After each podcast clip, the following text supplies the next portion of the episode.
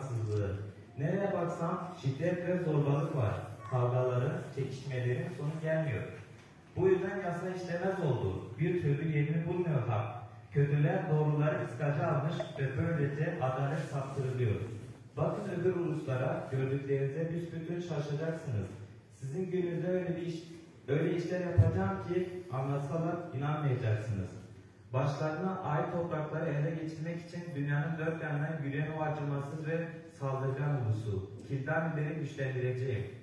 Dehşetli ve korkunç turlar, gururlu ve başlarına buyruk turlar, pastan çeviktir atları, aç kurttan daha azgın. Atlıları yeri deşerek geliyor uzaklardan, avına saldıran kartal gibi uçuyorlar.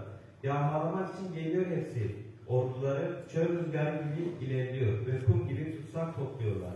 Küçümsüyorlar kralları, yöneticilerle alay ediyorlar. Tuzak büküyorlar bütün surlu kentlere. Önlerine toprak girip onları ele geçiriyorlar. Rüzgar gibi geçip gidiyorlar. Bu adamların ilanları kendi güçleridir. Ya Rab, kutsal Tanrım, öncesizlikten beri var olan sen değil misin? Sen ölmeyeceksin. Ya Rab, bizi yargılamak için Kildanileri mi seçtin? Ey sığınağımız, onlara mı verdin cezalandırma yetkisini? Kötüye bakamayacak kadar saftır gözleri. Haksızlığı hoş göremezsin. Öyleyse nasıl hoş görürsün bu hain adamları? Doğrular kötülere yem olurken neden susuyorsun? İnsanları denizdeki balıklara, yöneticilerin yoksul sürüngenlere, sürüngenlere çevirdi. Kildaniler onları oltayla, ağla, sertme ağla tutar gibi tutuyor ve sevinç çığlıkları atıyorlar. Kurban kesiyorlar ağlarına bu yüzden. Kendilerine lezzetli ve bol yiyecek sağlayan ağları için buhur yakıyorlar. Ağlarını durmadan boşaltmaya, ulusları acımasızca öldürmeye devam edecekler mi? Çok teşekkürler. Emine, Çok sağ ol. Hoş geldiniz. Nikolay Bilge'nin selam sizin için. Aa, Ben bugün sizin için vaaz vereceğim ve vaaz vermeden önce bir dua edeyim. Yakıttaki babamız, bir isteğim var. Lütfen senin sözün aracılığıyla bugün ve burada şimdi bize konuş. Ve bunu İsa Mesih'in adına dilerim. Amin. Duyduğunuz gibi bugün yeni bir vaaz serisine başlıyoruz. Ve biz Habakuk peygamberi seçtik. Bilmiyoruz siz e, Habakuk pe- peygamberi biliyor musunuz? İlk defa duydunuz. Galiba insanlar mesela büyük peygamberlerden yani e, büyük peygamber kitapları daha iyi biliyorlar. Mesela İşaya kitabı, peyg- peygamberinden daha iyi biliyorlar. Habakuk çok e, kısa bir kitap. Sadece üç bölüm var. Ve biz Habakuk peygamberi seçtik bugün. Habakuk hakkında fazla e, bir şey bilmiyoruz. Habakuk e, Kedanilerin yükselişinden önceki dönemde yani Yahudi kralı Yehoyakim'in hükümdarlığı sırasında yaşamıştı. Milattan önce 605 589 tarihe onun peygamberlik faaliyetinin olası dönemini tanımlar. Neden bugün Habakuk'a bakıyoruz? Bu kitap bizim için ne kadar bu, bu kadar önemli? Çünkü hayatımızda iyi ve kötü zamanlarda var. Son 10 yılınız düşündüğünüzde iyi ve kötü zamanları hatırlayabiliyor musunuz? Aklına ne geliyor şimdi? Hem kişisel olarak de bir bütün olarak toplum kastediyorum. İşte iyi gittiğinde bunu çok fazla düşünmeyebiliriz. Ama işte kötü gittiğinde her zaman bunu düşünüyoruz. Değil mi? Her şeyin yakında daha iyi olacağına dair umudumuz var mı? Bu kitap önemli çünkü Habakuk bize acıları nasıl başa çıkacağımızı gösterir. Habakuk çektiği acılardan yakınır. İlginç olan şu, Habakuk ilk elde insanlarla değil, Tanrı'yla konuşuyor. Bugün Habakuk kitabının üç bölümlerinin ilkine bakıyoruz. Burada Tanrı ile Habakuk arasında bir diyalog görebiliriz. Birlikte dört şeye bakıyoruz. Ee, elinizdeki bültende takip edebilirsiniz. Habakuk ne gördü? Habakuk ne yaptı? Habakuk ne duydu? Ve en sonunda ne anlama geliyor? Habakuk ne gördü, ne yaptı, ne duydu ve bu ne anlama geliyor? Birinciyle başlayalım. Habakuk ne gördü? Yine metne bakalım. Ben ayet 2, 3 ve 4 yine okuyacağım. Ya Rab, ne zamana dek seni yardıma çağıracağım? Beni duymuyor musun? Zorbalık var diye haykırıyorum sana. Ama kurtaramıyorsun. Bunca kötülüğü bana neden gösteriyorsun? Nasıl hoş görürsün bunca haksızlığı? Nereye baksam şiddet ve zorbalık var. Kafkaların, çekişmelerin sonu gelmiyor. Bu yüzden yasa işlemez oldu.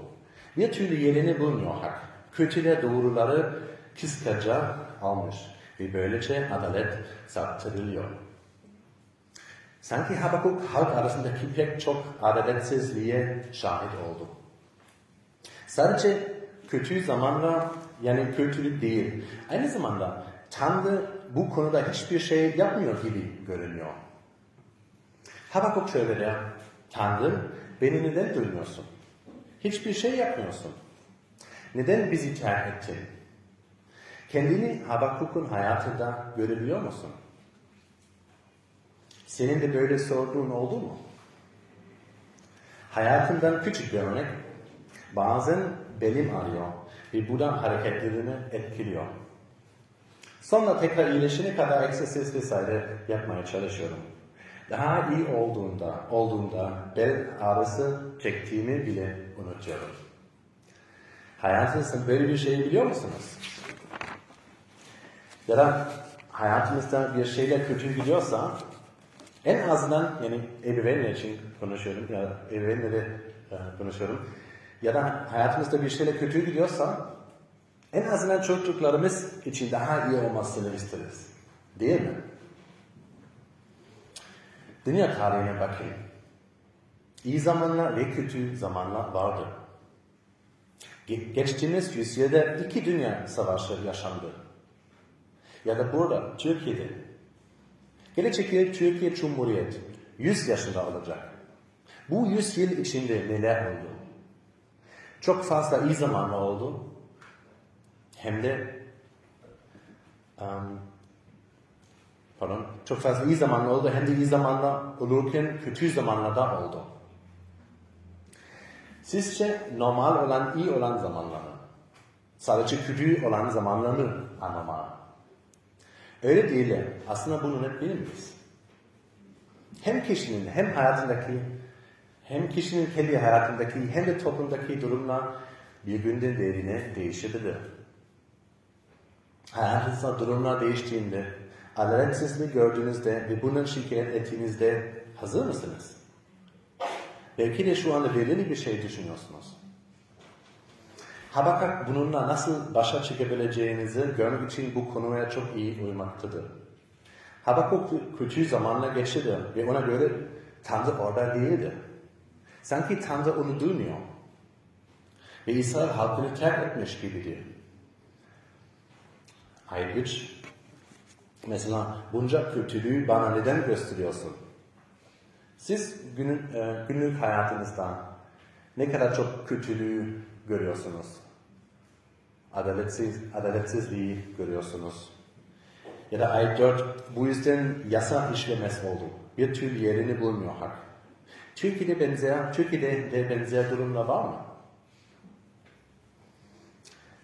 Sen hangi adaletsizlikleri görüp üzülüyorsun? Belki bir şirkette çalışıyorsun ve senin patronun seni iyi davranmıyor. Sen yeterince kadar maaş vermiyor.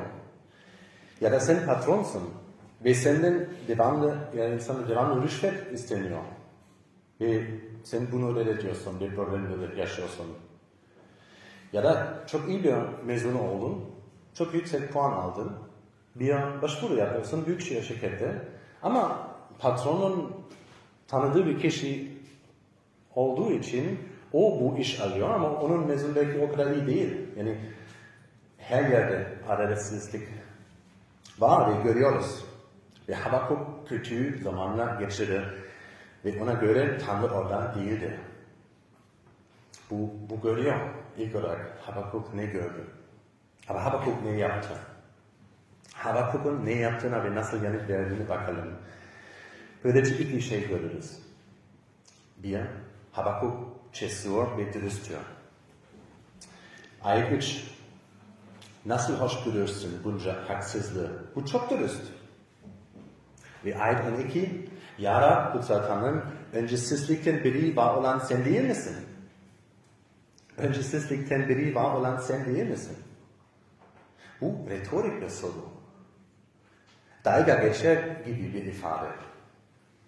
Senin büyük bir tanrı olduğunu sanıyordum. Bunu kutsal kitabın başka yerlerinde de görüyor muyuz? Habakuk'un bunu, e, Habakuk'un neden böyle tepki verdiğini biliyor musunuz? İkinci, e, iki, ikinci ve dördüncü ayetlerde Habakuk Tanrı'ya şöyle der. Halkının arasında kötülüğe ve adaletsizliğe neden izin veriyorsun? Kurtuluş getirdiğini sanıyordum. Tanrı cevap veriyor. Ayet 5 ve 11 ayetlerinde şöyle yanıt verir. Size Babilleri getirdim. Ben yargı için zalim bir halk getirdim. Habakuk diyor ki cevap bu mu? Bu sadece, ben sadece adaletsizlikten şikayet ettim ve sen daha fazla acını getiriyorsun. Bu nasıl olabilir? Anlamıyor ve bunu, bunu Tanrı söylüyor. O cesur ve dürüst. Tanrı'ya ne düşündüğünü söyler. Sen Tanrı'ya dua ederken ona karşı dürüst müsün? Hiç Tanrı'ya tüm düşüncelerini, aklından geçen her şeyi ve her gün uğraştığını anlattın mı? Habakuk yapıyor. Habakuk cesur ve dürüst. Bu bir. İkinci, Habakuk mücadele eder. Tanrı'ya gelir. Bazı şeylerin kuşku duyar. Tanrı'ya yakını ama Tanrı'dan ıslaklaşmak onun için bir seçenek değildir. Habakuk kitabının ilerleyen bölümlerinin bunu daha da açık bir şekilde görürüz. Tanrı'ya şik şikayette bulunur ama Tanrı'dan kaçmaz. Böyle bir Tanrı'ya inan böyle bir Tanrı'ya inanmıyorum da diyebilirdi. Ama yapmıyor. Dua etmeye devam ediyor. Tanrı'ya gitmeye devam ediyor. Cesur ve sorun, sorunlarıyla birlikte Tanrı'ya geliyor. Ve önce ayet 12 okudum. Yara, ya, şöyle söylüyor, öncesizlikten beri var olan sen değil misin? Ama daha önce ne geliyor? Ayet 12, Yara kutsal Tanrı. Tanrı'yla sadakat içinde mücadele eder. Çok azı bunu yapar. Hiç tanıdığı var mı? Dindar insanlar Tanrı ile böyle konuşmayın derler. Tanrı'ya şirket etmemelisiniz. Seküler insanlar Tanrı bunda nasıl iyilik yaratabilir? Dünyada çok fazla acı var. Bu yüzden Tanrı'ya inanmıyorum diyorlar. Ama Habakuk Tanrı'ya açıkça ve dürüstçe gelir ve şöyle bir şey söyler. Tanrı, senin bile hayat idare edemiyorsan tek başıma nasıl idare edebilirim? Nereye gideceğim? Bu Tanrı'yla koşulsuz ve sadık bağlılıktır. Böyle bir insan olmak ende rastlanan bir durumdur. Neden? Böyle bir kişi olabilmek için müjdenin lütfu gerekir. Aynı şekilde koşulsuz sadık bağlılık, e, bağlılık da lütuf doğru, doğru, pardon. Ama aynı şekilde koşulsuz sadık bağlılık da lütuf doğru. İşte nedeni. Habakuk'un bu duası da biraz kaba ve küstahça görünmektedir. Tanrı'yla bu şekilde konuşmamalıyız. Ama o zaman kutsal kitapta bu tür dualar ne içindi? Sadece Habakuk'ta değil. Aynı zamanda mezmurlarda da Tanrı'ya bazen çaresiz ve neredeyse küstah dualar yazıldığını görürüz. Bu dualar neden Tanrı'ya kutsal kitapta yer alır? Neden? Çünkü Tanrı çaresiz kaldığımızda nasıl konuştuğumuzu bilir. Biz ona geldiğimizde Tanrı, Tanrı olarak kalıyor. Sadece güldüğümüz ya da çok harika olduğumuz ve kendimizi çok iyi kontrol edebildiğimiz için değil. Tanrı, Tanrı olarak kaldığı için. Çünkü o merhametli bir Tanrı'dır. Tanrı şöyle der. Lütfum, lütfum sayesinde onların Tanrısı olarak kalacağım. Onun bize olan sevgisi bizim yaptıklarımıza değil. Lütfuna ve bize olan koşulsuz, koşulsuz sevgisine dayanıyor. Sanki Habakuk Tanrı'nın lütfu hakkında bir şeyler biliyor. Bu yüzden böyle konuşuyor. Bu, bu, nedenle, bu nedenle dürüst Tanrı'ya gidiyor. Tanrı lütuftan bir Tanrı'dır. Habakuk Tanrı'dan ne duydu? Üçüncü noktaya. Habakuk ne gördüğünü baktık, Habakuk e, ne yaptığını baktık ve şimdi Habakuk Tanrı'dan ne duyduğunu görüyoruz. Tanrı Habakuk'a yanıt verir. O ne diyor?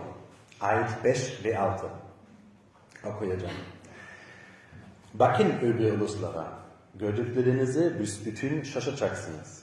Sizin gününüzde öyle işler yapacağım ki anlatsalar inanmayacaksınız. Başkalarına ait topları, toprakları ele geçirmek için dünyanın dört yanına yürüyen o acımasız ve saldırgan ulusu Kirdanileri güçlendirecek.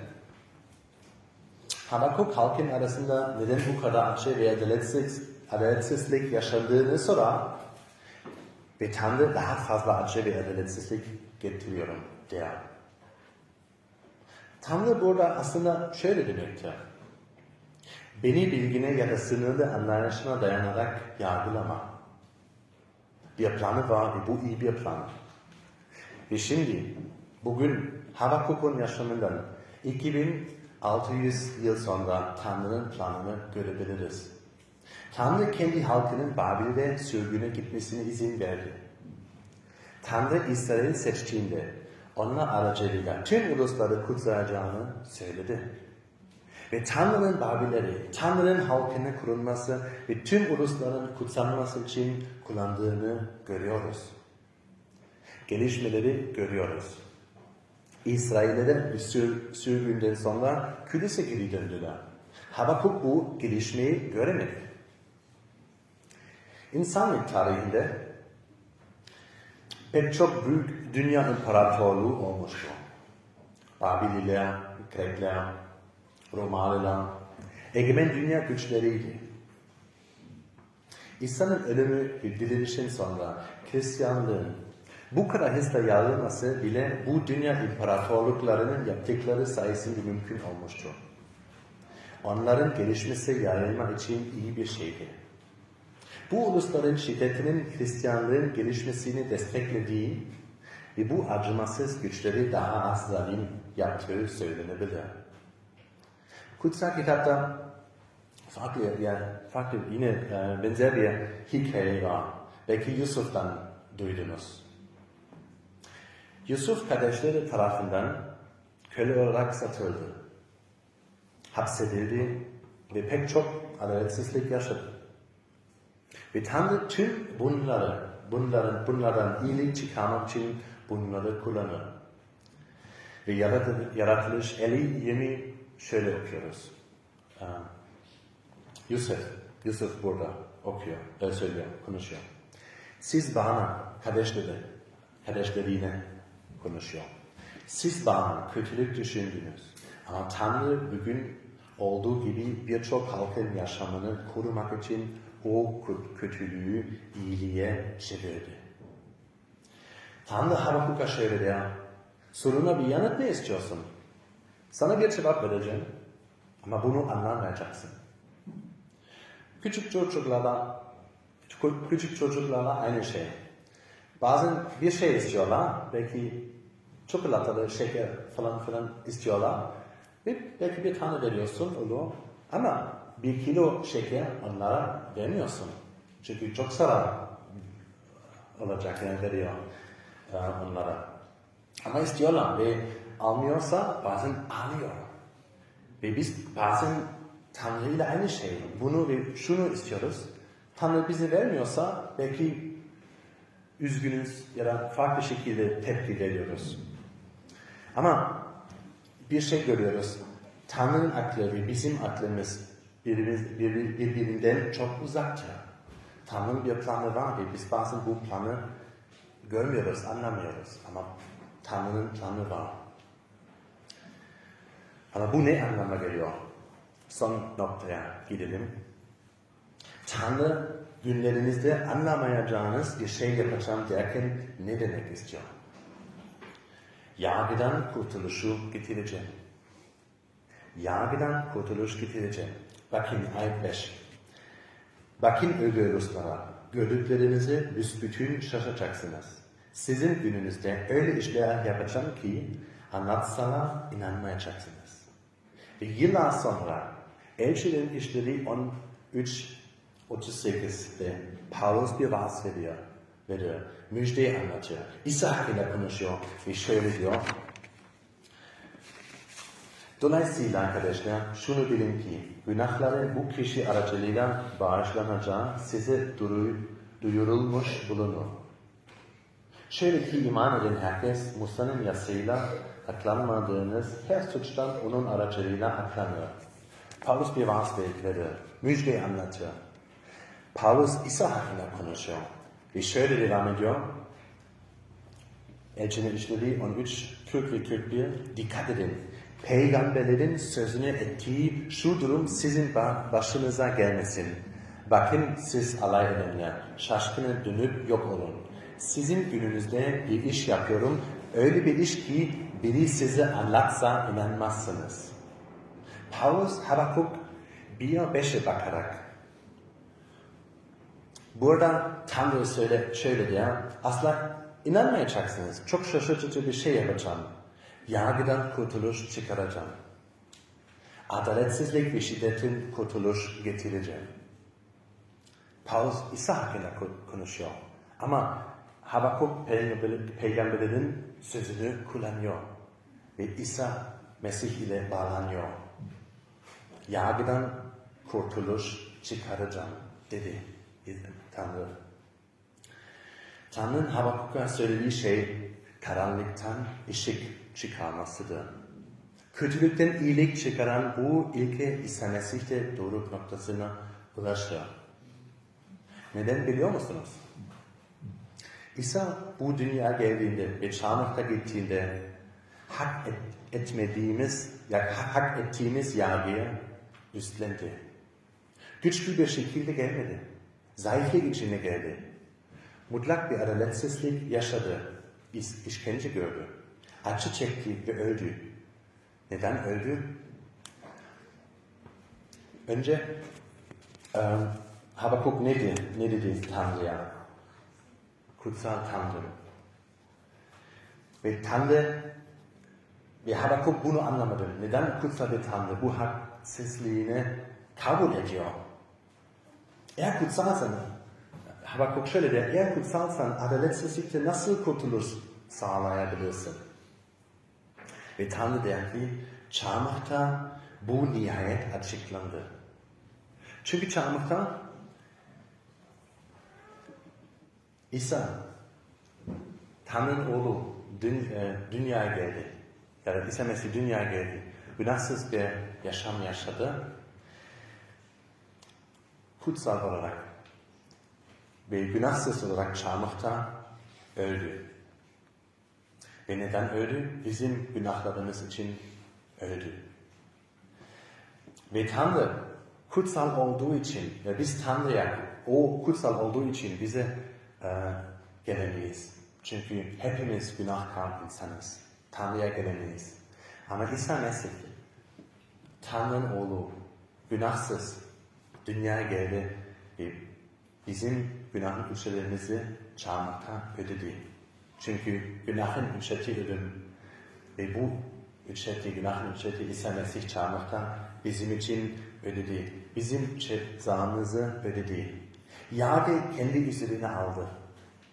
Çarmıhta yargıdan kurtuluşu ve dolayısıyla karanlıktan ışığı ve dolayısıyla acıdan, kötülükten ve zorluktan kurtuluşu getirmenin nihayet örneğidir. Biz kutsal Tanrı ile bir ilişki içinde yaşayabileceğimiz için İsa Mesih bizim için öldü. Ve belki hayatımızda bazen böyle hissediyoruz. Ya Tanrı bizi terk ettin. Bizden uzaklaştın. Seni görmüyorum. Çok kötü şeyler yaşıyorum. Ve Habakuk böyle düşünüyordu ve çok üzgündü. Tanrı'yla mücadele ve neresin Tanrı diyor. Yine de sabitti. Ama neredesin Tanrı sordu. Çağmakta İsa aslında neredesin Tanrı dedi. Tanrı gerçekten onu terk etti. Çünkü bizim cezalarımızı çekiyordu. Bunun ne anlama geldiğini biliyor musunuz? İsa Mesih çağmakta gerçekten terk edilmişti. Bakın Habakuk ya da siz ya da ben Tanrı bizi, bizi neden terk ettin dediğimizde asıl mesela terk edilmenin gerçek olmalıydı. Tanrı çalışıyor. Bir şeyle yapıyor. İşleri doğru yapmadığımız gerçeğine rağmen bizim günahkar, günahkar olduğumuz rağmen Tanrı çalışıyor. Ve bazen böyle hissetmiyoruz. Ama kutsal olan Tanrı kendisi bizim için verdi. İsa Mesih bizim için çarmıhta öldü ve üç gün sonra dirildi. Tanrı İsa, çünkü çarmıhta İsa gerçekten terk edilmişti çarmıhta. Mükemmel bir ilişki içindeydi Tanrı'yla. İsa Tanrı. Ve yine insan oldu, insanın bedenini aldı. Ve bizim için öldü.